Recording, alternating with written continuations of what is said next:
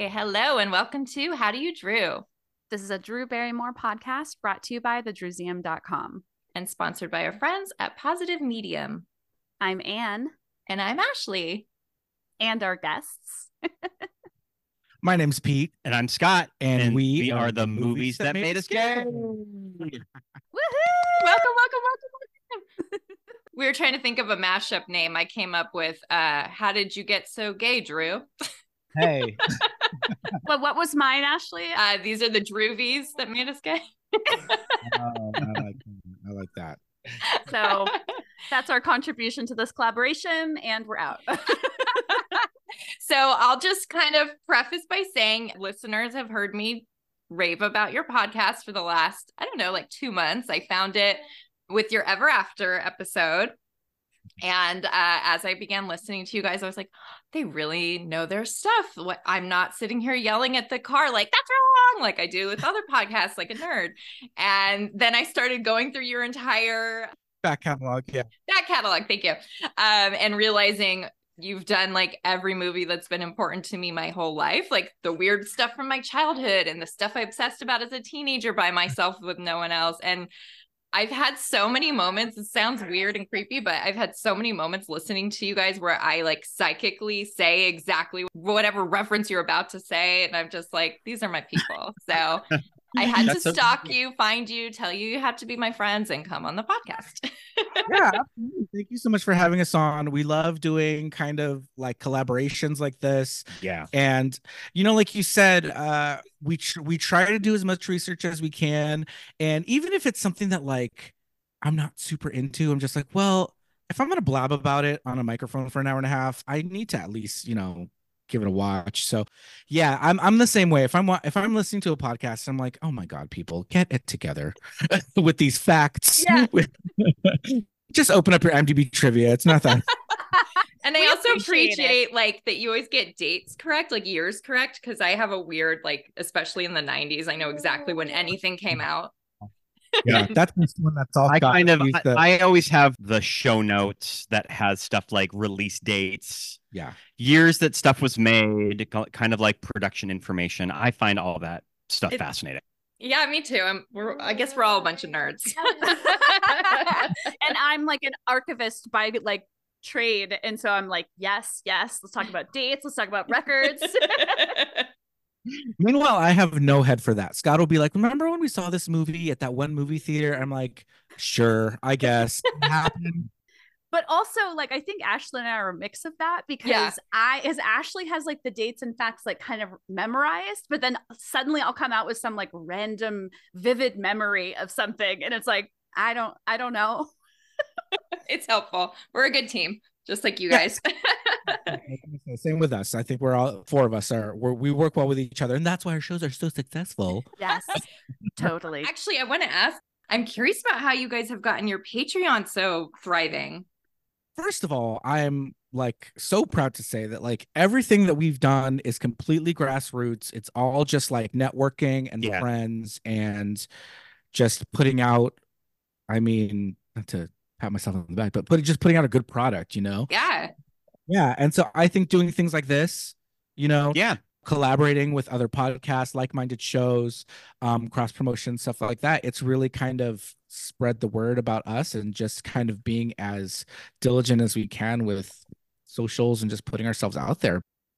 I mean, it could always be better, but knock on wood, it's as good as it is now. And um, yeah we just we love all of our listeners it's so weird you know i i hesitate and i Your hate fans. i hate saying Your fans i I hate it. It's so weird. And you know, when we have guests on, or especially when they come to our apartment and we're like, okay, now we're gonna do the intro. So look over there. Because I I have to be weird on the mic now. Yeah. Uh, yeah. All that is so crazy because you know we're just we're podcast listeners, we're enthusiasts, and so we're just like, hey, we can do it too. And I don't know. I think just like I said, just trying your hardest to put out as good of a product that we're proud of, and yeah, I don't know. I guess it's paying off somehow. Mm-hmm. so cool. I feel like we identify with that like that way of going about it. Like Yeah, we had this 100%. sort of community built in. So we're like, let's lean on that community. Let's put out a product that we would enjoy if we were listening. You know, Yeah. like Ashley's always like, I love our podcast. But I'm like, I would listen to this. I do. You do a successful show. No, Scott will be editing and he'll say like, "This episode's really good," and I'm just like, "Of course it is." yeah, that sounds like us. Really I'm good. like, I really like this episode every time. It's is really good, Anne. I'm like, yay, good. I'm so glad. Howdy, Howdy, Droobies. We want to tell you about our sponsor, Positive Medium. We've actually been clients of theirs for at least 10 years, and they take care of all of our website needs for thedrewseum.com. They offer custom web design and professional coding, search engine optimization, marketing, and hosting. So we've been hosted by them, but we've also been able to take advantage of a lot of their expertise in these other areas as well. Absolutely. So, customer service is the biggest draw for us with this company. They have saved our site literally from obliteration quite a Yep. few times. But then they also help us with minor issues in just like literally a matter of minutes. So, if we have like a coding question or just like something on the back end we can't figure out, we reach out to them and we get an answer back, and the issue is solved within moments. We're so excited that Positive Medium is allowing us to offer our listeners 25% off managed WordPress hosting plans using our promo code DREW, D R E W, of course. Um, and if you want to take advantage of this, visit positivemedium.com. We really, really vouch for these people. They've been so great to us and will continue to be great to us. I, I can only imagine. I mean, they're great by offering this to our listeners. So take advantage. Again, it's promo code Drew, of course. Drew Barrymore is Amy Fisher. You ever been with an older guy? Unstoppable, Whatever Amy wants, Amy gets. insatiable, I love him, and I love this Zach. and dangerous. I'll do whatever it takes to get his wife out of the way. Don't start what you can't finish. When I know what I want, I go for it. Let me see it. You're a psycho. Don't say it's over. This is getting out of control. The New York Times calls ABC's the best of the three. Drew Barrymore, the Amy Fisher story, Sunday. So we are here to talk about the Amy Fisher story. Yeah. Probably not one of the like top of the list. We got to get to this movie, but We've referenced it on our show. yeah, that's why I'm happy that you guys are bringing it to us in a way. Yeah. And before we get too into it, I just have to say on the call, we have um we, we have a very special guest on the call. We have Drew here. oh my god. Well, we have Dylan Saunders. Yes. Did you know that she was just playing with that on the her show this week? was she really? It's like the newest thing on their the show's Instagram is her playing with that with Ariana DeBose. I love So- that. I'm so happy that this is that Drew is here today. Yeah. Her pre- her presence is definitely felt. Um, it looks like Elle is stunned right now. She Drew Barrymore has arrived. Not Kathy Griffin. yeah. The doll It's looks really little- not. It's Yeah. really not a good. it's got her profile, I feel like, but and it's got her butterfly tattoo. That's most importantly of all. it's got it's got the Barrymore jawline. Uh-huh. Like the chin is definitely there. The hair is wild. Yeah, Insane. these barrel curls are out of control. That- that's, that's all the character. Dylan Saunders has insane hair, but that is off topic. I brought my Amy Fisher VHS. I was like, I'll have this behind me. And then I'm like, where am I going to have this floating? No, I thought for a split second that they were going to pull out the Amy that would have Fisher been amazing. VHS. Close enough. This is Yeah. amazing. You know what? I'm I'm so happy that you have that. I just know. gotta say, this is making me so happy. Mine are like in storage, still in the box. Yeah, ours are still in the boxes, of course. the first week of the pandemic when everybody was like in their apartments finding stuff to do, I broke her out. Oh, Like I broke her out like week one of the pandemic. Please tell me you made like a movie or something with the doll. stop motion like the Rosie O'Donnell at Flower Films one. I feel like we might that one as well.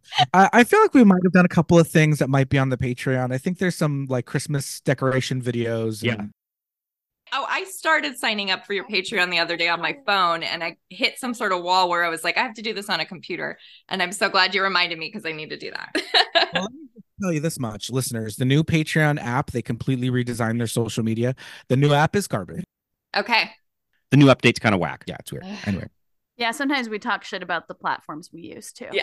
like like being honest. you know, we're just like make the technology better, not worse.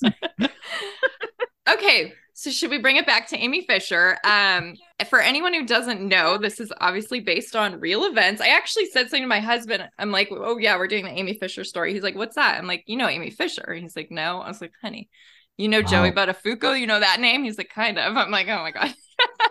That's what my boyfriend remembered was Joey, and I was like, Buttafuoco. Like, yeah, you can't forget that one. But Pete, if I'm remembering right from what I had heard when you guys were talking about it, you like remember Mm-hmm. this real time pretty well.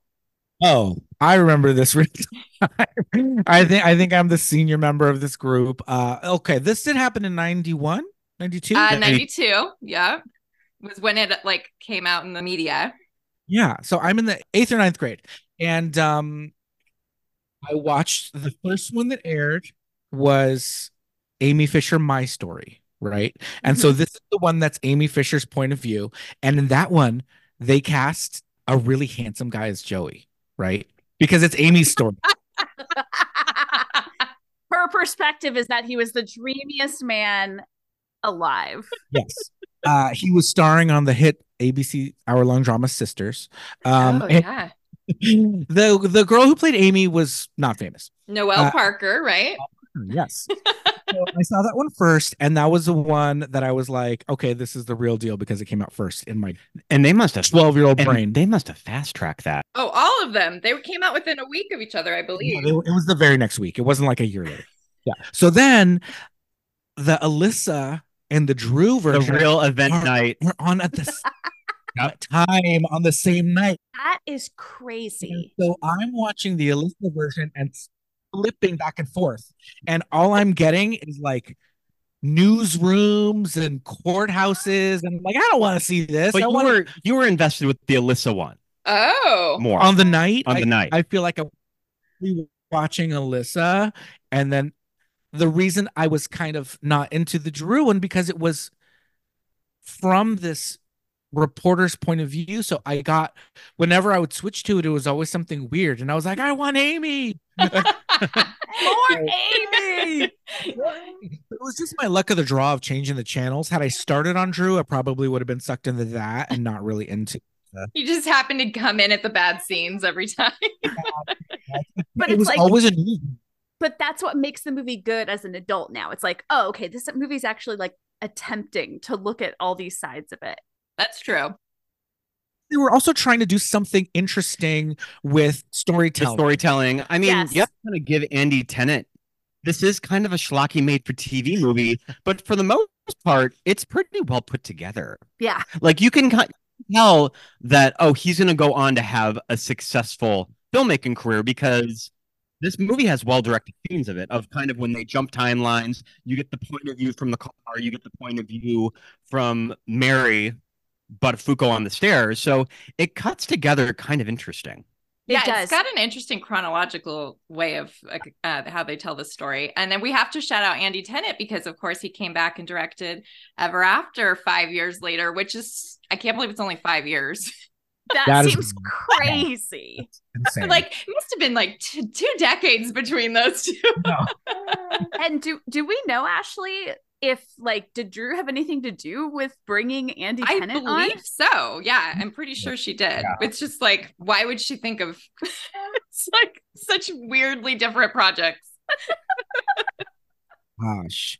Uh, so we kind of fell down the rabbit hole of just the whole scandal and Oh yeah, know, we were watching. I watched it. I watched an Edition and- entire A and E special. I started that one actually on YouTube today. You like true crime stuff. yeah. I watched a whole um special on the Amy Fisher, Joey Buttafuoco drama. Okay, so so my hot take, just real quick, is that just like even if Amy never shot Mary Jo, Yeah. like they're all pretty terrible, right? Even Mary Jo. There's no good side. I feel like Mary Jo's kind of a piece of work. Like I, I know she's she is definitely a victim. She did not deserve to be, you know, shot and put through all of that, and her body is, you know, I think the the I think the post Joey Buttafuoco marriage, Mary is maybe a little more reflective. I like all of those interviews when she would go on Oprah of like after she divorced him. You got to tell us about those because I'm not that versed in that part. I forgot how many elements of this there are. That the mom is weird, that Mary Joe is weird, like every character is weird. Yeah, So yeah. t- so tell me more about the like Oprah Mary Jo stuff cuz I Well, haven't seen it. So, okay, so the order of the events goes Amy Fisher gets out of jail in 99. She writes her tell all book, like the inevitable tell all book that she ends up going on Oprah to promote probably around 03, I think. Yeah. And it's kind of interesting. You can tell that Oprah's sympathetic to Amy, just kind of because clearly, like, Joey Buttafuoco kind of like took advantage of this poor teenager. Absolutely. Yeah. So Definitely. when Oprah starts talking to her about shooting Mary Jo, you can tell that there's something about the story that Oprah's not buying. That Hmm. I think that Amy says that she was kind of meaning to hit Mary with the gun and it went off, it went off. Right. Yeah. Yeah. But she pretty much said that she went over to kill her. So yeah. Oprah's kind of calling her out on which the one was inconsistencies of, Right. the report, of that. You can tell that Oprah's a little like impatient with this with Amy. And then Mary is watching the show and she's upset and she calls Oprah's people and wants to go on. What? Like- Yeah, like But like, of course, you want to go on Oprah. yeah, yeah, Like, of course you want yeah. to go on Oprah, but Mary wants well, here's my side of the story. Yeah, yeah, yeah. Um, I don't know how she got in touch with like Harpo right. Studio. Sure, Mary Jo Buttafuoco. All right, the call us name back. will will carry you through. Yeah. kind of the flippant way that Amy was talking about. I didn't really mean to shoot her. That a that still to this day that Mary Buttafuoco doesn't buy. yeah. I I don't know if I buy that either, but I definitely think she was uh you know taken advantage of and treated Yeah. mercilessly by the media, which I Oh like my- that this version of the movie gets into that. Right. Before, um, kind of my big introduction to all of this is that I was a small child when all of this happened. I remember passing references to Amy Fisher when I was a kid. I think that there's a joke in Addams Family Values about Amy Fisher Oh wow. talking about the psychos like trading cards when they're at summer camp That's and one right. of Amy Fisher. So that's kind of was my main reference for all of this. And then I remember reading the introduction to the screenplay of American Beauty by Alan Ball. And Alan Ball talks about in his introduction of that the Amy Fisher Joey Buttafuoco drama was a big inspiration for him. Oh. writing the script for American Beauty. Wow.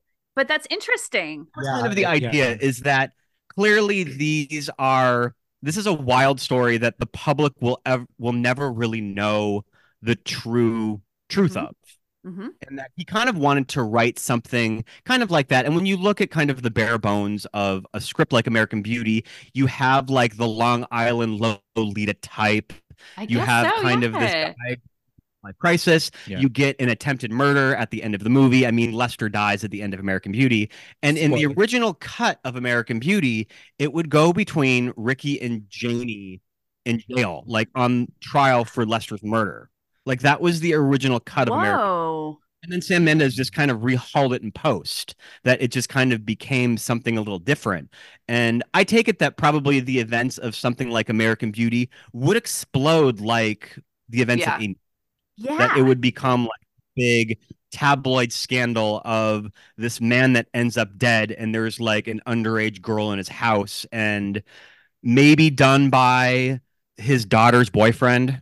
But yeah, just kind of interesting. That was kind of my main introduction to all of the story. And then when I first started going out with Pete, I think that Pete would just have I've just always been obsessed with it. he's always just obsessed with it too. So the three movies. I mean, Alyssa and Drew battling it out on the same night on two major networks. two actresses whose careers have always kind of Yes.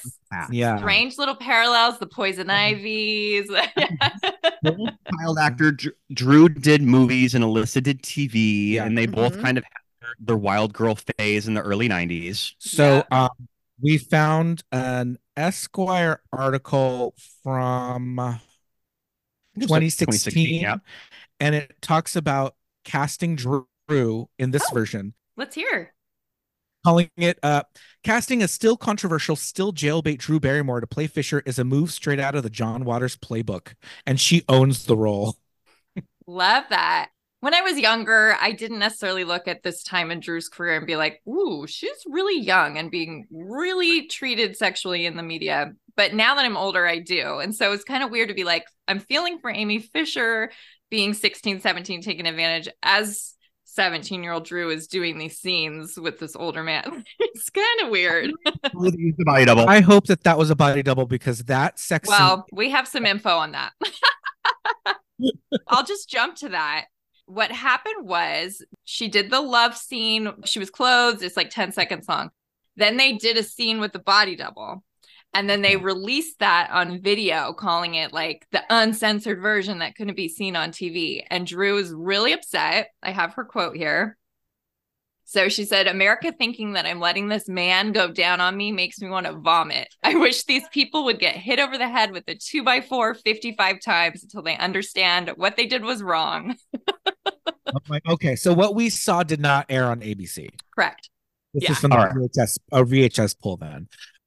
Those scenes, the ones, those Those- shots. It makes a lot more sense. They were kind of gratuitous, and I like Yeah. almost forgot about them. And then I was like, "That's not Drew's boob." yeah. And it wasn't her, it wasn't the wig either. I noticed right away. That's not Yeah. that shitty wig. Yeah, Okay. it was just to add some spice. Mhm. Yeah. And I can understand like that's not what she signed up for. That that wasn't Yeah. what she agreed to film. Like oh crazy. Yeah. And she's 17.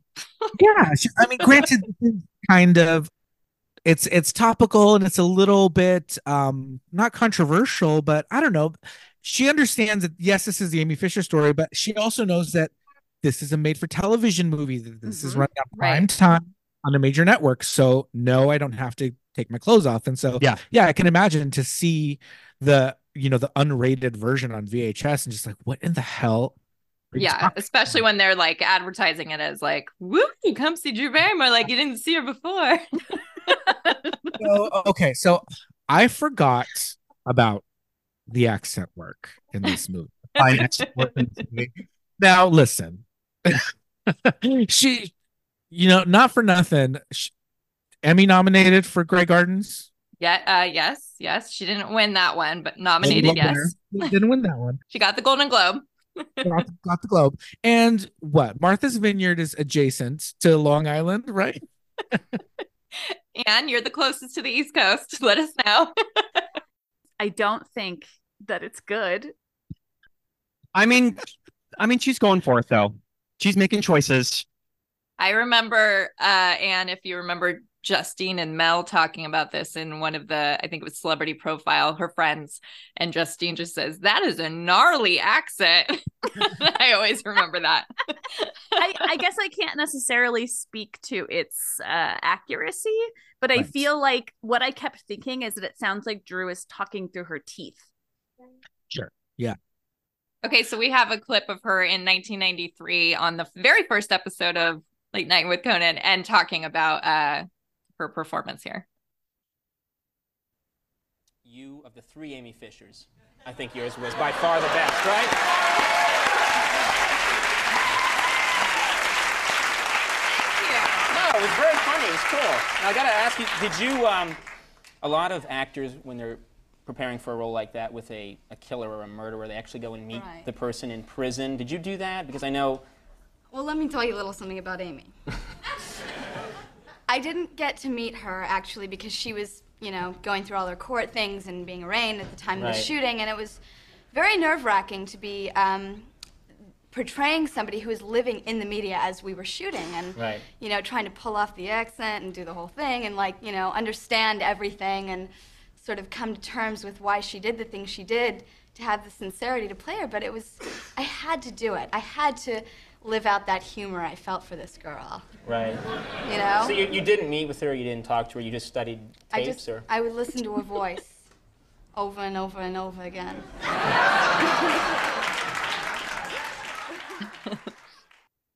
That was the first episode of Conan. Very first Yes. one. Yep. Wild. Isn't that cool? huh? I I did not know that she was one of his first guests. And you know, putting yourself in Drew's in Drew's shoes and like in Drew's position in the early 90s, it's just like, what do you have to lose? Yeah. Oh yeah. She she wanted to shed this like Yeah, little like- girl thing. She wanted to be like, I'm an adult. Getting off a role like Amy Fisher, it's just, I mean, especially at a time where I think that Drew was, I mean, I think that she was kind of lucky to be getting offers. Like, I think that her career was really at a rock bottom. And I mean, fuck yeah, I'm gonna do the Amy Fisher made for TV movie. Yeah, she said she loved the character. Amy was the rarest one for me, whereas Ivy and Poison Ivy, which I know you guys watched today, uh, was something I created. Amy was an imitation. I was having to do scenes where the entire nation had seen her say these exact words. And then she also said, like, it was just such a great challenge imitating a real person and it had to be just right. So that was Yeah. another reason she was like, I got to do this. And it was just like, yeah, like you said, obvious. Like she's, she has to do this. Yeah, well, you know, we were as we're watching it, there's the scene where there is that uh kind of surveillance video footage Yeah. Mhm. of that, that when that guy sells her out. Yes, that piece of shit. Yeah. And so that's probably a tape that was on the news Probably for verbatim. whatever, probably not. I looked for it today. Actually, I wanted to see if it was that Okay. close, but I couldn't find it. Oh, They probably knew that they couldn't change the dialogue too much because it's going to be pretty um closely examined. Mhm. Yeah. Probably had to stick to whatever she said. Which is interesting. and also like Drew has. So we'll just kind of give you like a little more background as to what was going on. So she, this is when she was dating. You guys are gonna like this poll. Jamie Walters from the heights. from The Yeah. Heights and 90210, Donna Martin's abusive boyfriend. Ugh. Um, and they were engaged. Of course, she's 17, but they're engaged. And while they were in Vancouver filming this in late 1992, he broke up with her three days before she was supposed to come back by phone. And she begged him to wait. And when she got back, he had moved out of their apartment. And this was like a dark time for her anyway, playing Amy. And then this happened on top of that. Oh my gosh. Yeah, she was really broken up by it. Yeah, we had a like a bunch of articles around this time that we were reading, and she was just like, I'm so heartbroken. I'm so like I can't imagine. Like Wow. and she's like, yeah, like 17. yeah. Like it's crazy. That's wild. That is that's absolutely wild. We mm-hmm. also have a clip of her on. I know you guys love the Rosie O'Donnell show. So we've been talking about this on the pod. Rosie's slowly putting all the episodes on her YouTube. They're all on YouTube. Oh my God. So I've been waiting for this one. This is from 1999 from April. And this was like my favorite one. I like watching it again now. I knew the whole thing by heart because I used to Oh my watch it on my tape. No, I think I'm sure that I've seen this interview. I think I, I probably watched this live. You probably did. Um, you might remember the Play-Doh desk. That was like the thing from this one that I always remember. But uh, sh- I, as I was watching it, I was like, "Wait, she's about to talk about Amy Fisher. I remember this." And so I was like, "Perfect. We're gonna throw this in here."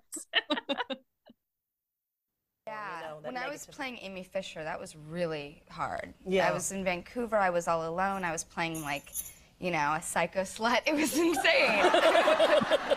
A murdering psycho slut. I know. Yeah, she's getting out of jail, you know. Is she? So Mary Jo supposedly forgives her, and now she's getting out of jail. Well, that's full circle. It sure is, isn't it? Yeah. nice. Oh, that's a whole. Oh my other thing. god, she's so cute. Oh, I love that episode so much. Wow. She would have been doing press Never Been Kissed if it was April of 99. then. yeah, look at Correct. see. This is why you have my heart, Scott. On mm-hmm. that is like me to it. I am that person all the time. I love that. I also love that Zoo is just like, oh, sure, she's getting out of jail. First I've heard of it. Like, Yeah. Keeping up Just with finds out about at it all. on the show. Yep. She's like, gotta gotta move on with my life, not holding on to that Amy Fisher stuff. with Mary Buttafuoco, like, yeah, that's real. Is that she kind of like Yeah. she made these statements that she forgives Amy, that clearly she was like taken advantage of, and I mean, you guys seem to know more. Did Mary Jo like finally admit that the relationship had happened between Amy and Joey? I think she, yeah, I think she does because he was he was going to jail. convicted afterwards for statutory rape and got Good. like seven months or something. Oh my god. Yeah, but I think that the age of consent in New York was 17. So, and I think she was like months away from her 17th birthday. So it was a whole thing of just like, well, you know, how different was she in the like 50 days? Oh my god. You know, before she was like a consenting adult and blah blah blah all this like garbage nonsense. And he gets like seven months right? And i think it was for like one count or something. Yeah. um but she stuck with him through all of that. And i think i think in the end she was just like yes he did you know he did cheat on me he did have this affair whatever. But i you know what's interesting about this version because of you know with the three and all of that is that the amy fisher story is like he was handsome he was charming he lured me in and yes he pushed me into this world of prostitution Yeah. right the the alyssa version is like i don't know her It's like the Buttafuoco endorsed one. Right. right. Yeah, and it's a very- I don't know her. Who is she though? She's just why are you so She, obsessed she with me? keeps showing up to the top Yeah. about this damn car. Yeah. But the, uh, but then this one is just like, yes, she has a pager. Yes, she's turning tricks. Maybe Joey's aware of it, but not fully involved in that. Yeah, they left that kind of vague. Yeah. They left that very vague, and so, but they were fully explicit in that. Yes, he was seeing her, but kind of like not really su- super into it. I guess. Like, The so turn the tricks thing seems like that was on her in this version. I think so. Yeah. Yeah. Yeah. He like mentions later that Joey got her into it, but they never show it, right? Right. Yeah. right.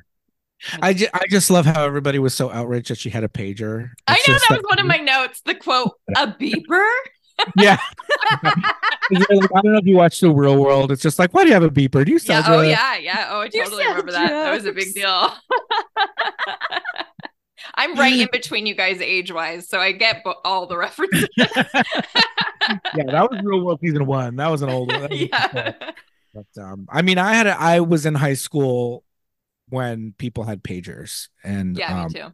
yeah, so that would to, to to you know to me and to listeners are just just like why would you be so outraged by it? But I guess at that point in '91 or It was too early for Yeah. somebody that age to have a beeper No one was beeping "I love you" with the like No. weird numbers. or boobs or Yeah, absolutely.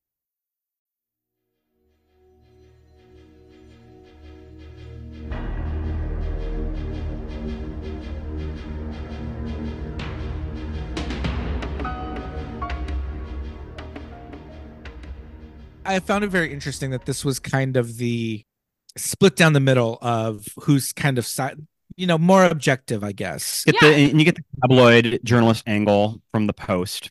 Which I Yeah. appreciated. That's one of my Yeah. notes is that I appreciate that she's like kind of saying some of the things that maybe a lot of people weren't saying back then about like, hey, Sure. this is a teenage girl. Like, why are we it's kind of a feminist perspective from that journalist like it's it's it's kind of cool for i mean even when you think about like sex work potentially being like amy's own idea like hey that's Mhm. kind of feminist if yeah, we're, like, coming wh- from why that is angle. this becoming like why is she getting vilified? Right. Yeah.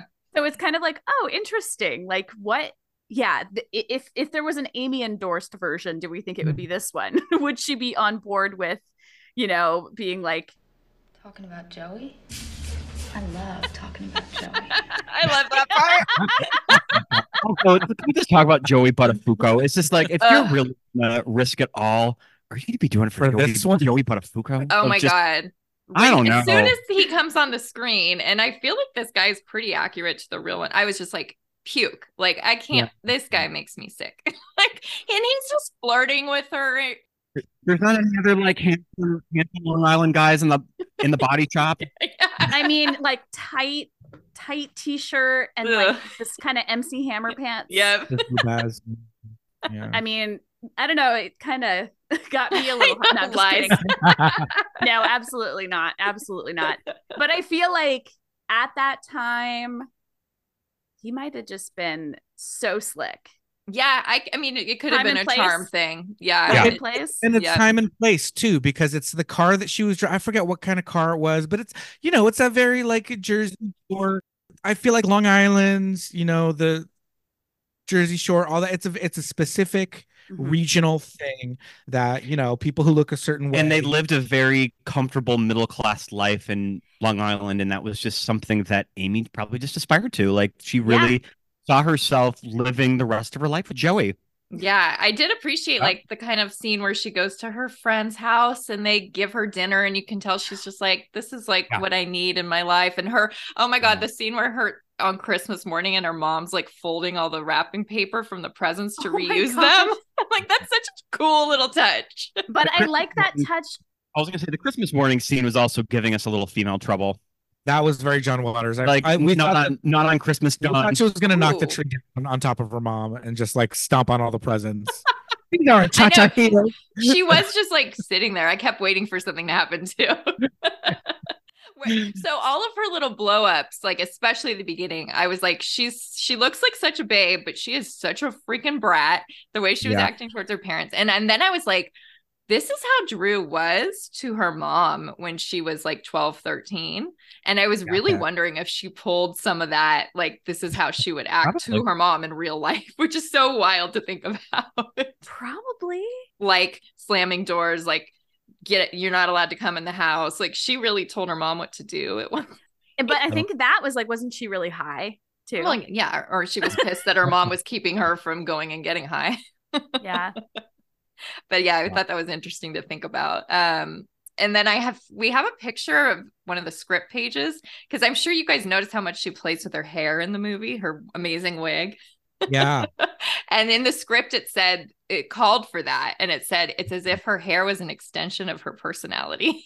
Ooh. I that I was did fun. notice actually that the way she was playing with her hair felt like a character thing. Not yeah, Drew. it's not the way Drew, 'Cause Drew plays with There's her a hair a part lot. where she was like putting her hair in a ponytail and she kind of did like a thing, and I was like, Yes. that that feels so specific Yeah. for some yeah. reason. Especially like- because she does play with her hair all the time. It was like totally different than how Yeah, Right, right. She's she's going down the very like Aileen Wuornos like Sure. like flaring it out. But I, I think you know there's those famous shots of when they arrested Amy and she's in the cutoff And she's, jeans and she's she coming out. t-shirt. and the white t-shirt Mhm. and her hair is down over covering her face and so i think that that I, to me it was like okay she she's young she's a kid she uses her hair in this famous shot to you know to, to shield her face from the cameras so let's take that and extrapolate and Yeah. like run with it and it's yeah. A bit of Love business that. as the character. Yeah and there's okay there's two scenes where she goes to confront Mary Jo at the doors at the door. There's the first one where she's selling candy. Yes. In that shot, the hair is wild. Yeah. It's Is that when she has it like under like that with the hat? no that that's No, what No, she that's when she shoots her. Okay. It's like it's like frizzier. Mm-hmm. It's frizzy. It's down. It's completely down, and it's just completely like it looks like Amy is like I don't know, picture day or, or going to the glamour shots. She's like this is her ready to like show the world and i didn't remember to me in my head like i don't know how i don't remember how the events went down I, we didn't watch the other versions but i remembered the whole like selling candy angle and i thought that was when she shot her so Yeah. i don't Because like when that scene came up, I'm like, oh shit, like we're we're already here. yeah. Yeah, Right? Yeah, yeah, yeah. Same. I was watching a um news story and they were interviewing that Filipino kid. Oh. And he oh. was kind of the reflecting getaway driver he was kind of reflecting back on it of just like, I don't know. It's just like I couldn't get a clear shot. I'm just not doing it. That's Just why. kind of That's the reason. reflecting back on Yeah. helping Amy, and he's just like, I can't even get a clear shot. It's like, all these this is whack. I'm not doing it. all these people in her life just doing these things just because she's like, just do it. Like, I need a gun. Okay. What? Like, who I think it's like is it like pretty girl treatment or am I I putting that on her guess. because it's Drew? Like I don't know. I mean, master mani- manipulator, maybe. I don't know. Yeah, Like, yeah. That's how she's portrayed, right, in the media. Yeah, yeah. But but again, like the the way the media portrayed her was just like so wild at the time. So who knows exactly like what Yeah. the real story is. But the real Amy, these interviews are so kind of all over the place.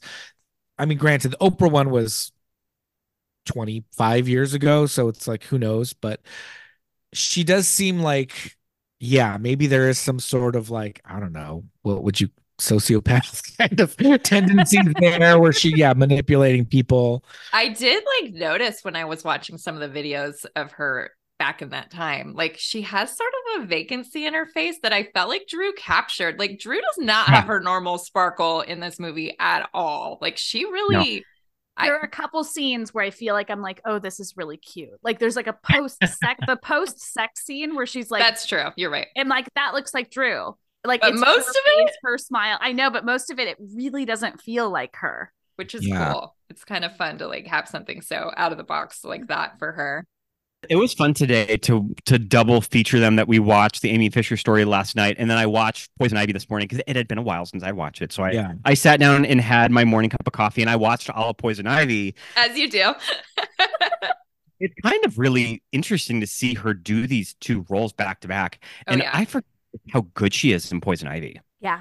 It's kind of how really she just really knew that character, Mhm. and that you never really you're always kind of on Ivy's side oddly. Yeah. through- yeah, because she's so charismatic or something. she's so charismatic Yeah. and she works so well with Sarah. And you can really tell in that movie that like this movie was made by a woman. Like Yeah. I, if Poison Ivy was handed off to like a man, it probably turns a little even more B movie schlocky. But it all works though. I know it's so it's gonna be fun when we finally cover that one. We will have a lot to say. I mean, it, is, isn't it kind of insane to think like, okay, so this is like Drew Barrymore under 20 playing these like very mature, sexy roles. And then the person, Drew Barrymore, doesn't even think of herself as like mm. sexy. She's like, all. I am just playing a role. Like, that's not me. I get to like pretend I'm that person. And then you look at her and it's like, she knows exactly what she's doing. You know, like, I don't know, but it's it's Yeah. amazing to think like I don't know, just looking at the person and who she's portraying and just how like charged she is as those characters. I don't know Mm. how powerful. And then it's Yeah. like it's just this person who thinks she's a dork. It's like what? Yeah. I think we might have to pull a triple feature and and finally finish Doppelganger. Oh, I sure. was Oh my God. say, is it gonna be Gun Crazy or Doppelganger? Those are the other like from this era. Doppelganger. Have you guys ever seen it all the way through? I have. I've seen bits and pieces of it. We live in the doppelganger neighborhood. too. Yeah, We we're very close to We're very her. close to Oh, her. the apartments. We're about like less than 10 minutes away from it. Yeah, that is that is an interesting. Drew's famous quote on that is, "You'd rather stick pins in your eyes than watch that movie." yeah, uh, I watched it on cable. I think it was made for cable. And um I yeah, just remember probably. Yeah, I just remember Right. like, oh, George Newbern, I love him. He's so cute. Oh, Drew, I love her. I'm, of course, I'm gonna watch this. And then just it's very LA. Like, there's a lot of like they go to um this restaurant in MacArthur Park that's kind of like a famous historic like old like deli diner situation. And but yeah, the monster is insane. I know they're trying to go for a very like Vertigo esque kind of situation. Um, It's actually supposed to be inspired by Breakfast at Tiffany's. Can you guys believe Ah. that? okay. All And you can there's little things where when you know that you're like, okay, but it's I remember when I rented that movie when I was like so it'd be like 99 when I'm getting into Drew and I have her IMDb printed and highlighting them as I go to Blockbuster. And then I must have returned it late and I was there later with my mom and she's like, What is this movie? We have a late fee gang, evil gangs? this doppelganger, the evil within. I'm like, oh, that was me. Evil gangs. I Hold on, forgot- I just my brain would couldn't stop thinking about this picture, so I just had to. Oh, I Oh. mean, darling. Um, but look again with the long dark hair. Yeah, it's actually pretty similar in wig to uh, Amy. And Amy You're Fisher, the real, the real hair of Amy Fisher, I mean, it's that type of like mouse brown, that like really dirty brown Oh, hair. well. I mean, not to like like judge hair color, but you know, it's just that it's, but not to judge hair colors, but dirty, mousy brown. But they went like auburny in, this, Red. in the wig. Yeah. Yeah. there's like red tones for sure. Well, I also love the very early 90s kind of makeup styling. That brick red like, yeah. That she has. And also in Doppelganger, I think too, she's got a very dark red. A lot of Mhm. dark lips in the early 90s. I loved all of her wardrobe in this movie. I was like really feeling it. like bodysuits and like it was early 90s in an accurate way, not like in a way you would try to make something look early 90s now, right? Well, the fast turnaround of all three of these movies is just Yeah. mind blowing. It came out in January '93, like January 3rd. Yeah. Well, that's what Drew was. I think was she saying it to she said it to to Conan of just like, no, I didn't go to meet her because like There was no it was time. happening in real time. She Like- literally was in court when we were filming. Mary was shot in May of '92, and the movie came out in January. Yeah, that's wild, right? Well, first of all, Mary Jo Buttafuoco. I mean, regardless of my feelings or anyone's feelings about her, but this woman is like unsinkable. She gets She- shot in the head. Yeah, I s- and she's on the courthouse steps giving these interviews. Yes, Grant, she has nerve damage. She has, you know, hearing loss. Her face is partially paralyzed. But this woman is out there and she is telling her truth. She's ready for a press conference. Telling her truth. Fiercely too. but Yeah. fiercely protecting Joey. Well, you know, it's yeah, just like that part. Which is like okay, okay. Is he worth it? Is he worth it? Mary Jo. the choices we have to we can't defend, but her, her you know, conviction to all to all of it, and just like Truly. like I said, shot in the head, nearly paralyzed, nearly dead. She's worked on for hours and hours and hours, and like the next day is just like it was that girl, it was that Fisher girl. You know, you're just like, wow, how the, how does this woman just like still out there? Oh my god. Speaking of Drew being beautiful, which is always my input, there the scene when she like is on the lineup and Yeah. she has to point her out. I was like, oh, Drew looks so pretty. Yeah. There's a lot. I was like, Amy, Amy's cute, whatever, but Drew's like really pretty. so I'm like, she's a little more pretty than Amy. That's the thing because they got this. What was her name of the the, the My Story? Noelle. Noelle Parker. Noelle Parker. Um, and she looks the most like Yeah, I agree. right? And then you get Alyssa Milano, who launched every like straight boy, Ariel uh, like Yep. every straight Gen X guy on earth is just like Alyssa Milano first crush, right? Up there. And and Drew just like this face, right? They they got the two of the prettiest, like pretty. They're just the both of them are just pretty. Like there's no other way to you can't hide it. Yeah. I don't know a lot about television life rights when you're involved in something like this. That was she just given a just we want to use your story. Here's a lot of money, or were they tied to particular movies? Like, like I don't know how that works. That's For, really like- interesting. I actually don't even know. Like TV rights, I don't know. to have three things. They must have like either they all paid a lot Yeah. or it was some batch deal. unofficial and I think the thing with life rights, like you're saying, Scott, like this isn't like a Janie Jimplin, Janice Joplin Yeah. situation because they didn't put out any sort of product. We're not licensing anything Mm. we have licensed previously. This is just all in the public. I mean, is it pretty much just ABC Record. just saying we want to make a story of all of these events? Here's a track. I think so. Yeah, Okay. probably. I mean, she would so she would have had to been paid by three networks then. I I guess. Wonder. And know. especially at that time, like who knows how those things worked? Like it's probably totally different now. Yeah, yeah, absolutely. But I think we're really lucky with this because of the three with the story because of the three different perspectives. But with this movie in particular, I just think that Drew is in such a unique period of her career and her life and, and all of Mhm. that. And, and like we said, it's just a few years later. Like Wayne's World is like, Oh, that's like a second later. yeah. Same year as this. It came out the Yeah. same year.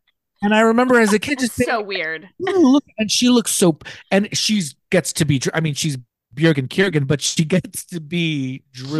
Cute. Yeah, she's so bubbly. pretty in that scene. Yeah. I love 93 Drew. She's like especially gorgeous Yes. to me. Yeah, it's like all I was a perfect age for Wayne's World, and I remember all my guy friends were just like Drew Barrymore, like she's so pretty, like they just loved her, and yeah, all my all my straight guy friends like to this day like still quote like oh Bjergen Kjergen and all that good stuff, but Are you guys ever going to cover Wayne's World? That's one of the only movies from my childhood that I feel like you guys haven't touched on. It didn't make them gay. yeah, I'm like, does it count? I don't know. I'll gladly be in a uh thruple are with in like a polyamorous relationship with all of the crew members. Oh, that's true. We love Uh, the we we yeah. love we love the crew members Uh, of Wayne's World. all the guys that shoot all, each all of those himbos that, all, that all the long-haired metal dudes. Yep. That's Yeah, that's close enough, right? You guys could do an Uh, episode that's based on that. not alone. that's our Yep. angle right there. But I mean, and Tia Carrere. I mean, I Yeah. could we could we'll talk. yeah. All right, just planting a seed for you because I was like every movie that mattered to me. I was like, oh no, Wayne's World. You know, we I feel like it, you know because it's just randomly on television, you know, cable, whatever. It's always on demand too. Yeah. And I feel like one day I was just watching it, and Scott's like, "You're just watching. You're just watching Wayne's World." I World." think I came home from work one night and we like, just "You're- watched the whole thing and just laughed. I The whole love ti- it. Great. like, yeah, it's Wayne's World. It's funny.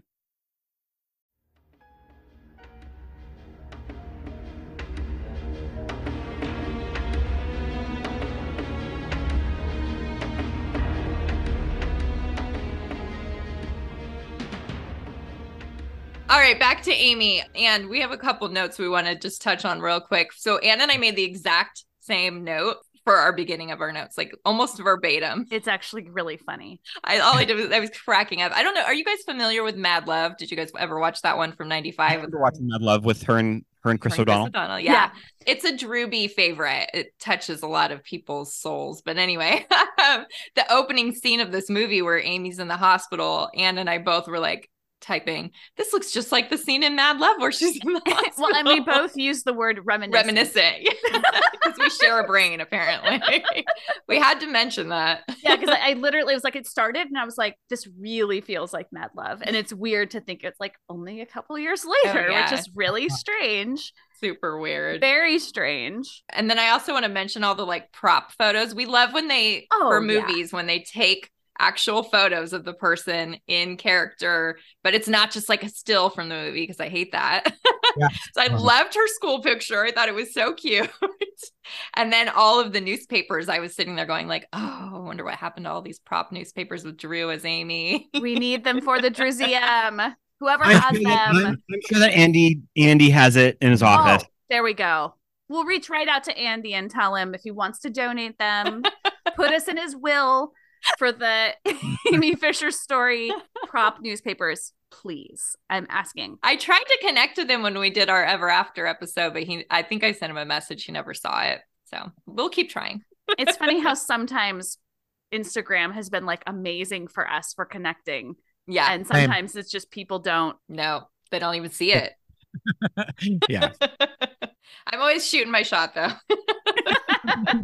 Weird restrictions that it's like, yes, what it was sent, but I don't know. Maybe did they receive it? I don't Yeah. know. So it's weird. Mad love though. I mean, so this is 95 and this is you want to talk about somebody launching a lot of ships, Chris O'Donnell Yeah, with that buzz cut. favorite on our show. I same mean, well, Batman Forever, same summer. Like big time for both of them. I think a- he is so boring. I'm oh, sorry. absolutely. he is duller than like watching the paint dry 100% but there's a very like uh there's a meme that that just goes around on like gay instagram and like gay twitter of him in his robin suit saying like you remember uh the moment you knew you were gay or like Oh my god, You know. The the new version of it is drag queens reading a story aren't going to turn your kids gay but chris o'donnell and batman That's so good. Yeah.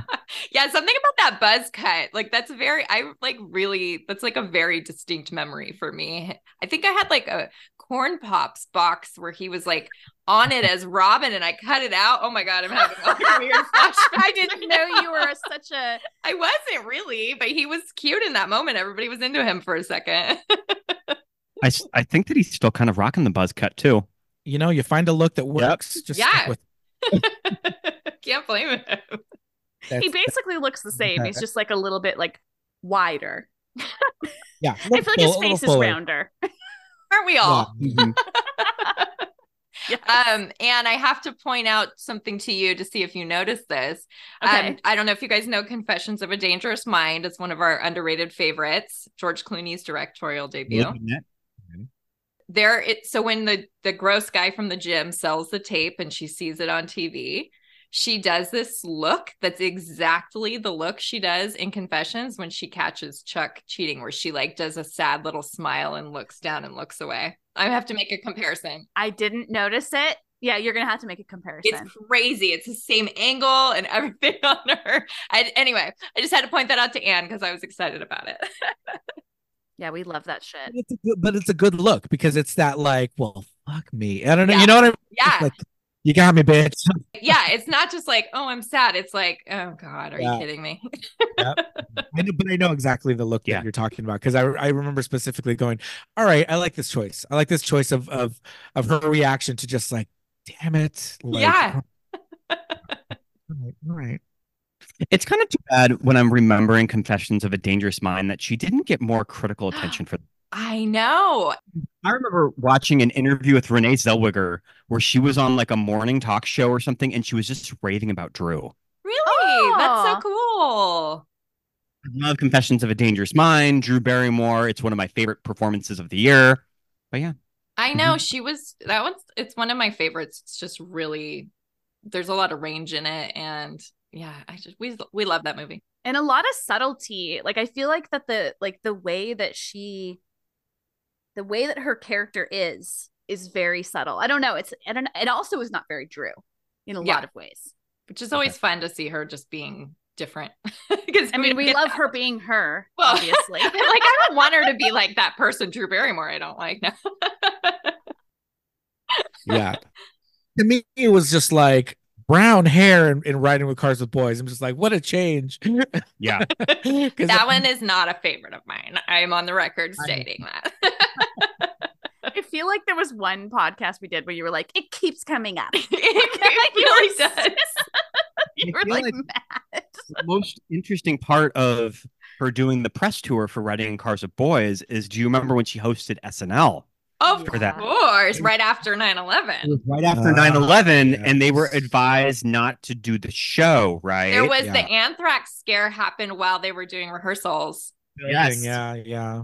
I mean, and, and if they wouldn't have done that show, we wouldn't have like the Wesley Arms hot tub Yes. sketch. We'd be missing out. We were just talking about that one. Yep. Oh my goodness. Wow. Yeah. Iconic. I love that you guys know that. Oh my god. We're big SNL fans. I I'm an apologist for the show. I don't buy into this like, well, I stopped watching on Yeah. this. Shut up, grow up. Like, it's that is such a thing. It hasn't Yeah. been good since blah blah blah. Yeah. it's like no it's there there are phases you know Yeah. of when it's Yeah. better and when it's not it's like but no it's not black and white it's not Yeah. the old There's no stuff's cutoff better. line. I mean, Yeah. when I was growing up, though, we had a tape of like, I don't know what anniversary it would have been, but we had a VHS tape recorded. I think it was like the 25th Saturday Mhm. Night Live anniversary or something. And so I watched and rewatched a bunch of stuff from the 70s when I was a kid. I was not getting these jokes. Yeah. I used to watch them too as a kid. They would show it before the new SNL. So they would show like a 70s episode. I don't know where my parents ever were. I was just like, I'm going to watch this adult. I was watching Tracey Ullman show by myself at like six years old. Like, I don't know what was happening. Old SNL after the new episode, they would they would usually do an old one. Okay, so that's really Now, late. do you remember Yeah. um, who from SNL did the Amy Fisher? I, I was kind of wondering if they had anybody else besides her do it. I'm sure that back in like the early 90s, they had somebody be Amy in a sketch, but it was a, I think that it was around when she got out of prison in 99, and it's Cheri Oteri. Ooh, that's a choice. Oh. Amy Yeah. Fisher with, with Colin Quinn. How was her Amy Fisher? Pretty good. not really. She doesn't No. really do the accent. Really do the Oh, Like, accent. yeah, it's a, it's just like, oh, you're you're out of jail now, and what are you, you know, what's going on? And does a couple of things where she's stable, but then she kind of like goes off and loses it. The Long Island Lolita herself, Amy Fisher.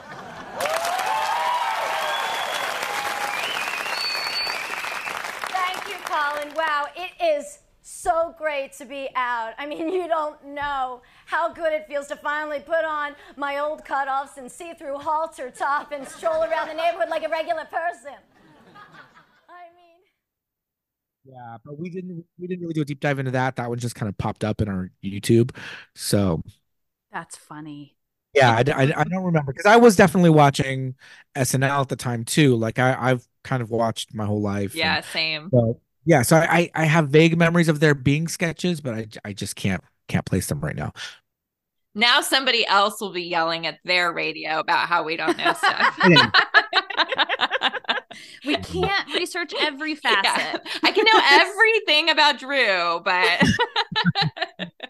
But I mean, hey, Drew and SNL, like that Five Timers Club, you know, yeah, how many women are in the Five Timers Club? Not that many. So I know it's been so long too. She hasn't been on a host since 2009, which is just what's going on. She's in New York all the time now. yeah. Yeah, mean, they should have her come on. Do you think that she'll ever get back into making movies? Um. Oh, that. Oh, that reminds me. I have something to tell you guys.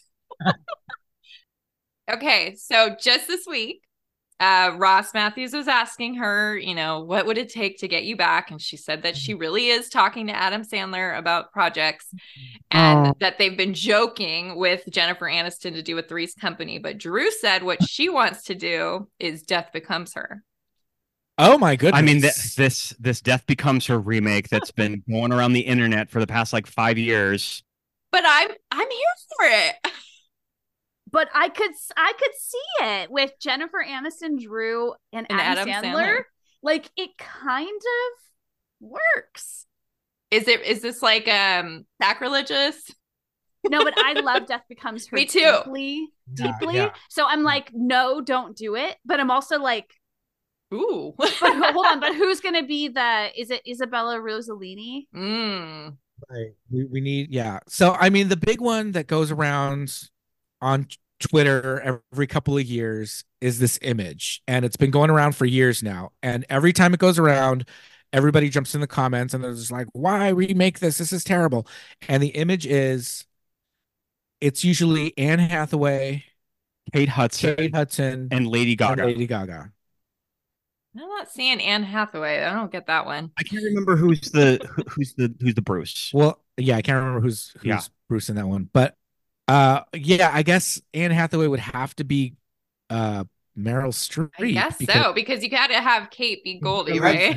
Yeah. Kate Colby. And then I've also been seeing this rumor. It's even trickled up to people like Jessica Chastain saying that I saw something online that people think that we should do a Death Becomes Her remake. What do you think of that, Anne Hathaway? So it's even like the rumor has like where these huge A-list stars are starting to comment on it.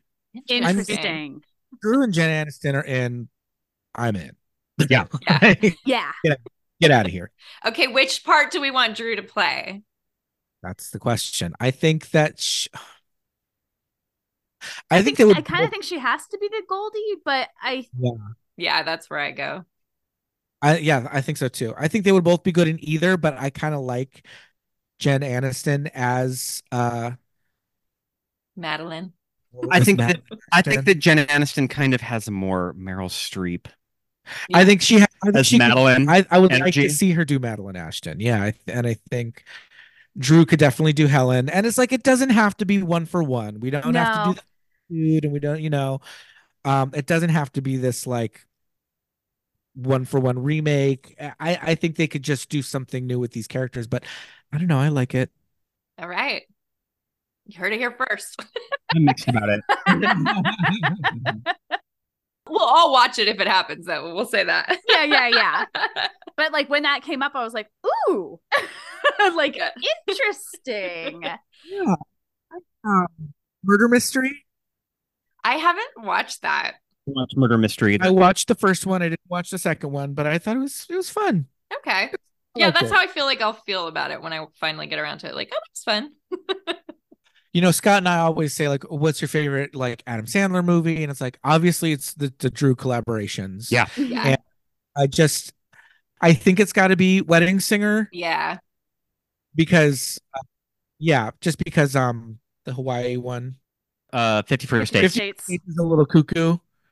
There are definitely some things in 51st Dates that I'm going to be like, when we cover that, like, ooh, that didn't Well, age well. I feel like The Wedding Singer is like a good film anyway. And I think 51st Dates, like the story's kind of weak. you know, like. But Drew is very cute in it, and I swear I'm not this shallow. I swear, But she's so I'm pretty in it. she's so pretty as the murdering psycho. Um, not murdering, attempted murderer. 51st Dates. I love it because it was like I was I'm such a fan and I have been a big fan at that Yeah. time. Yeah. and- I was a big fan through that. So it's like and they just they work so well together in it like it's just it's them that's why we love it you know Yeah. but it's like yes. his, his character is wild Yeah, he's doing some stuff that you're like, what the hell yeah I definitely think Robbie Hart in The Wedding Singer is a much like more sympathetic character. The Wedding Singer is what got me in love with Drew. So that's like always going to be a special place in my heart because I was just like, I that's it. I love her. I watched her promoting it on Letterman and Rosie, and then I went and saw the movie, and it was it. that was it. the rest is history. I'm holding out for her to come back to movies. I hope so. Uh, People ask all the time. It definitely sounds like Adam is going to be the key to getting her back. They have a Yeah. pretty big break with the talk show of that. They have a good Yeah. It was few months or so quite a few months this last Mhm. time. Well, part of that was the strike. We won't talk about that. But um yeah, I think it's more she said she just doesn't want to be another person. She wants to be her kid's mom. Like it's definitely has to do Yeah. with their kids. But I as they're getting older, I think it's more and more likely. Yeah. Let's hope. Fingers I'm excited to see it. I feel like she can't stay away from it forever. No. You know, like She's a Barrymore. give her a drink and make, Make it, it a a devil. devil. That's an SNL quote too. side tangent about the Barrymores of that. Ever uh, we're in Calvary Cemetery in East LA. go to visit my grandma we go to visit Pete's grandma. And if you go in the old mausoleum, because all of the old cemeteries here have an old mausoleum, and you can usually walk into them if it's not like Michael Jackson and Glendale. Yeah. You can usually walk into them and you can Yeah. kind of look at everybody that's there. And uh, is it Lionel? Ah. visit my grandma. We're walking around the, the mausoleum because it's so beautiful. And we're like, I bet you there's some famous people here. So we find And I always hop on Google to see what famous people are buried where. so we Love it. to do. find a couple of Barrymores. I think Ethel is there, and I think Lionel is there. Uh, and they're in the mausoleum, so they're in Yep. the wall, and and Lionel is kind of closer to the ground. And as you go up and you look at it, last time we were there, there was big red Yep. lipstick, a big red kiss on it, and we were like, "It's true. Do you think it's true? It's true." It totally could be. She kisses her own freaking star on Hollywood Boulevard, and that's pretty nasty. So Absolutely. Like, Oh, I'm surprised I've never looked it up. I've never thought. I know Yeah. that I think maybe John's in Philadelphia. I think that's where their family is from. So somebody's over there. Um. So yeah, the other two maybe. Were, oh, that's so cool, you guys. Now we got to go check it out sometime. Yeah, yeah. who else would kiss it? Right? Yeah, that's what I'm saying. Like, who Exactly. else Who gonna else do- could it be? Yeah, I mean, like- she feels like she has a connection to this and family also, that this she never isn't like. Rudolph Valentino. It's like a Barrymore. Right. So Yeah. yeah, Mr. Potter. I don't think like he's a big heartthrob. Well, what's your point, Mr. Potter? My point? My point is I want to hire you. Hire me. Yeah, I want you to manage my affairs, run my properties. George, I'll start you out at $20,000 a year. that's such a Drew move, like you said, kissing the star and all Yeah. that. I was- It's very her, and it was like I don't know how fresh the lipstick was, but it, you know, it was there. You could see it, you know. So Put some flower beauty on. It's from like 20 years ago. It's just like they don't. they don't clean it. You guys, thank you for telling us that. I love when we have a guest that gives us new info. It doesn't happen that often. so I'm like, yeah. just doing the- the cemetery tour around LA is just so fascinating. Like Hollywood Forever, Calvary, Glendale. Yeah. You can see the the world's largest painting in Glendale. Oh. of Like- course, Of Yeah. all of all like like tourist traps. Yep. I've only been to the one. Is it in Westwood where Marilyn Monroe is? I've been Yep. to that one, and I that's think it. so. I think That's Yeah, something we should do next time, one. Anne. We like going Yeah. to locations. We've done a lot of like filming locations. It's like a whole section on our website. We're into all that stuff. Yeah, so I was like, "Oh, cool! You live close to where like the doppelganger apartment is." Like, Yeah, that's, so that's cool. awesome. I've never even thought of where that would be. I've always wanted to track down that the mansion from Poison Ivy because we know. oh, what, we've like, been to that. We've we've been. been- I mean, it's- yeah, it's we probably have the address on We our do. website. Yeah, it looks actually. Well, I'll send you guys some pictures. It looks pretty much exactly the same. It's pretty exciting. It's really cool. And it's kind of not too far from where we are too. We're kind of in the middle of Silver Lake, Los Feliz, and Hollywood. So we're yeah, so we're kind of centralized. And I mean, movie locations. We were, you know, like we said, we lived in Pasadena and South Pasadena. We would have, we would take friends to you know go see the like Halloween. I and- can give the full Halloween walking yeah. Nice. so fun. I that love is that. awesome. You guys probably have visited my friend Lindsay's website, I am not a stalker.com. Yes. She has, yeah, that's Oh, okay. Lindsay's, Lindsay Blake. She's our buddy. She's helped us with a lot of locations. Yeah, she's like the master. a lot when you look up. Yeah, she. Yeah, I, I just found stumbled upon her website just looking yeah. up. Me, actually, she's another one that I found, and I was like, I love everything you do. Now you're going to be my friend. And I made her be my friend, just like you guys. I'm not a Story lurker. short, yeah, Ashley is an active stalker, but she makes herself known, so it's okay. I'm friendly You about know, it. it's yeah, a very friendly stalker. She knows exactly how to find the people she loves and wants to make her own. Thanks. All right. Do we have anything else we want to say about the Amy Fisher story? I do. Okay, let's hear it. I've always kind of wondered of looking at somebody like Ryan Murphy. Do you think they would ever dig up the Amy Fisher story and do a new miniseries? I don't know if it would be like American Crime Story Amy Fisher, if it would yeah. just be do you think these events are worth taking another look at now? If you were to do a new miniseries or something. I could totally see that. And I could definitely see it like even more so with the angle that this one sort of took with the journalist, like really looking at it again from the, a new lens of like, this was an underage girl and this is how she was treated. Like, it could be really interesting. You could get all of the sides. You could get Mary Jo's side. You could get stuff with Joey. I, I just all of these guys that she tried to buy these guns off of that got drugged, Right. got dragged into this. I think it would be interesting. And also, Mary Jo and Joey's kids are yeah like all our ages. Like oh, they're- yeah. they're closer to my age. And they're grown now, so it's like, you know, they would have been children at the time, but still kind of aware of everything that was going on, especially with the movies and things. So they would they would be an interesting kind of angle to get to to talk about. So yeah, I think there's definitely there's a people of a certain age may be unaware of this. I think Yeah. Maybe a lot of- Mhm. or my husband, who's not even of a certain age. He's, he's not way younger, I promise. I, I like how in the movie they had someone like Oh, yeah. outside the courtroom that's like, Who's Amy Fisher? yeah. That's right. No. doesn't ring a bell. Those huge tabloid stories at the time that just got kind of lost with a generation and a half that nobody really anymore. No.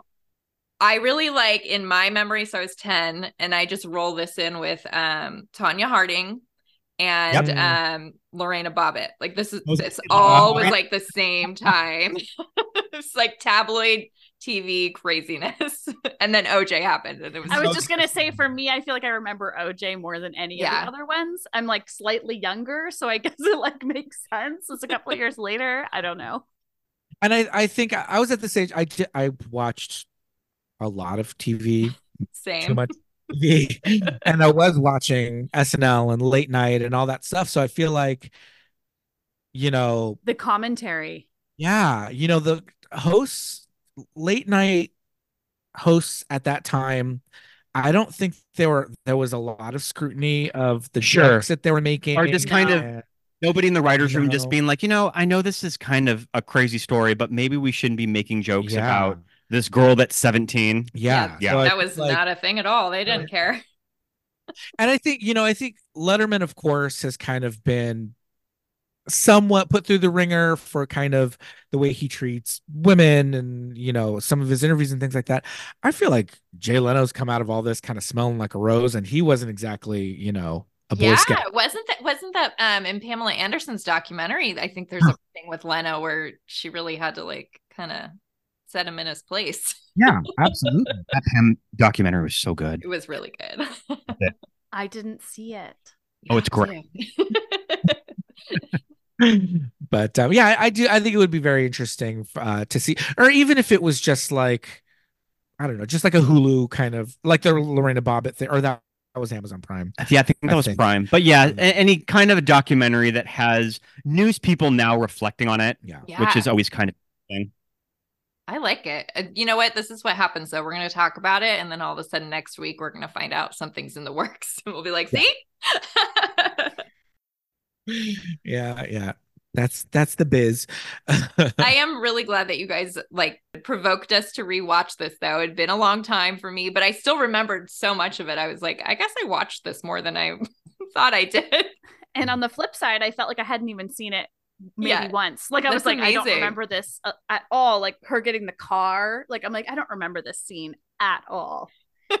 and her name is spelled A I I know. N E E. What is that all about? a pinstriping on the car with Yeah. her name on it. Oh my gosh. so 90s but it was Yeah. so fun to just like again see drew be in this era of her career which is always fascinating and then be so not herself and not resting on being likable which is something that Yeah. she has been accused of and he's even said that she does um and Amy is not that here. Um, I did have a, one quote from ID magazine. I thought this was cool. They said Drew as Amy is magnificently real, trapped, hurt, lonely, and morally vacant. I'm like, yeah, I see that.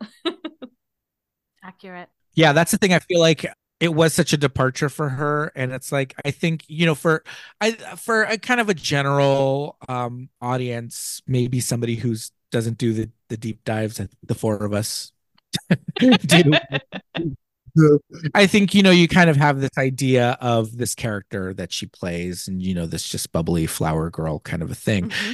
And uh, maybe it wasn't until something like Grey Gardens when people were just like, "Wow, maybe she really can do do a little bit more." But for this being so early in her career, it was like, yeah, I don't remember it being this much of a departure. Watching Yeah. it, I was just like, "Wow, she's really, she's really creating this character." And I mean, for for better or for worse, you know what's going on with the the accent work, but you know because we did watch so much of uh like news they really did talk about it. like Yeah. everybody they all sound like caricatures. the kids like the grown they all have this is a thick accent and i don't know if um it's the same town massapequa where amy where the amy fisher story kind of took place but i know rosie o'donnell and she always talks about how she grew up in the same neighborhood as the baldwins alec Oh, and wow. his brother and i don't know it may be massapequa it may be the same neighborhood in long island Oh, interesting.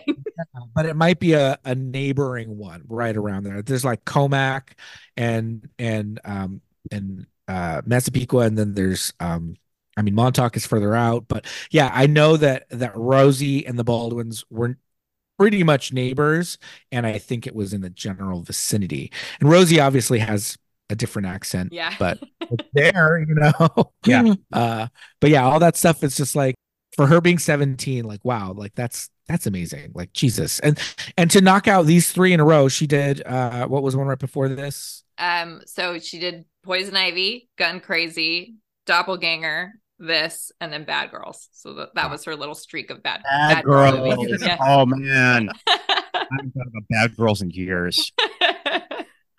Yeah. Another one that's mm, not that great, but it'll be fun to revisit. Yeah, totally. And like you, you guys want to come like- back for Bad Girls, just let us know. And eyebrows in the wild, wild west. oh yeah, perfectly curled, beautiful hair. But I am so thrilled that you guys came on. I appreciate you letting me stalk you and befriend you. And coming on the show is a true, like, really exciting honor for me personally. So thank you so much. Yes, Thank, you, you. for having us. And thank you for for just like gassing us up on your show. Yeah. Like all We'll- the shout outs. We'll have you on. We'll have you on ours next Yeah, year when we ab- start recording new episodes. Absolutely. Awesome. You heard it here first. I'm excited. Thank you for coming with all of the the facts about Amy and stuff that Yeah. like and you guys like I don't know, you added this richness, this like lovely whipped cream on top of our just Drew. the whipped cream and the cherry from you guys, and we're just the little chocolate Drew cake, or the Yes. lasagna she threw away. Oh, I was so Oh upset about that. Hi. I made dinner. Yes, I see. I know it looks big, but the recipe's for 10. Oh, it smells delicious. Uh, honey, how much cheese did you use? I don't know, a couple of pounds or something. Oh, you know, sweetheart, we have to be careful when we're cooking for your dad because his cholesterol. Who said he had to eat any? I would have ate the shit out of that lasagna. I was like, don't Hey, I'm like, that's like 50 bucks worth of ingredients. I know how to lasagna is tough and expensive. How much cheese did you put in there? All of them. Yeah. A couple of pounds. This was a pleasure. You guys are great. Thank you so much. Thank you for Thank you. Thank you. All right, everybody. you guys know what to do, and you know where to find us. And if you don't, go listen to the last episode. We'll tell you at the end of that one. Yes, and uh, where should people find you guys? We're movies that made us gay. We are on, I mean, we're on everything. We're on Facebook, Instagram, Twitter, which I guess is now X, Blue Sky. We're all there. Movies that made us gay. Yeah, and we're on pretty much every uh podcast listening yeah. platform. You can download an Um, episode, you can download us. Yeah, if you have if you have an iPhone, it's it's pre-installed. Otherwise, Spotify. So yeah, go or you for can us. download uh 300 episodes like I practically did. Yeah. okay. I know you don't have that many. More like probably 45. you guys were my top podcast on my Spotify wrapped. I found out yesterday. So All right, everybody, check out movies that made us gay. Thank you so much for staying till the end, and we'll see you next Tuesday. thanks, guys. Bye bye. Bye. You said we'd always be together. I never said that. You know, and if you need some time because it's Christmas and stuff, I understand. Just don't say it's over. Don't say it's over. Don't ever say it's over.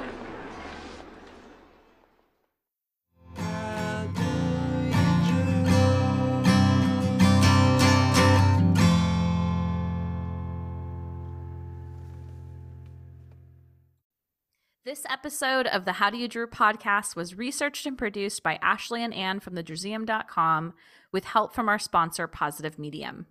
Special thanks to Matt Costa for our lovely theme song, Roxy Prima for our adorable logo, and last but not least, Drew Barrymore and all the Drewbies who love her. We do this for you. Thank, Thank you.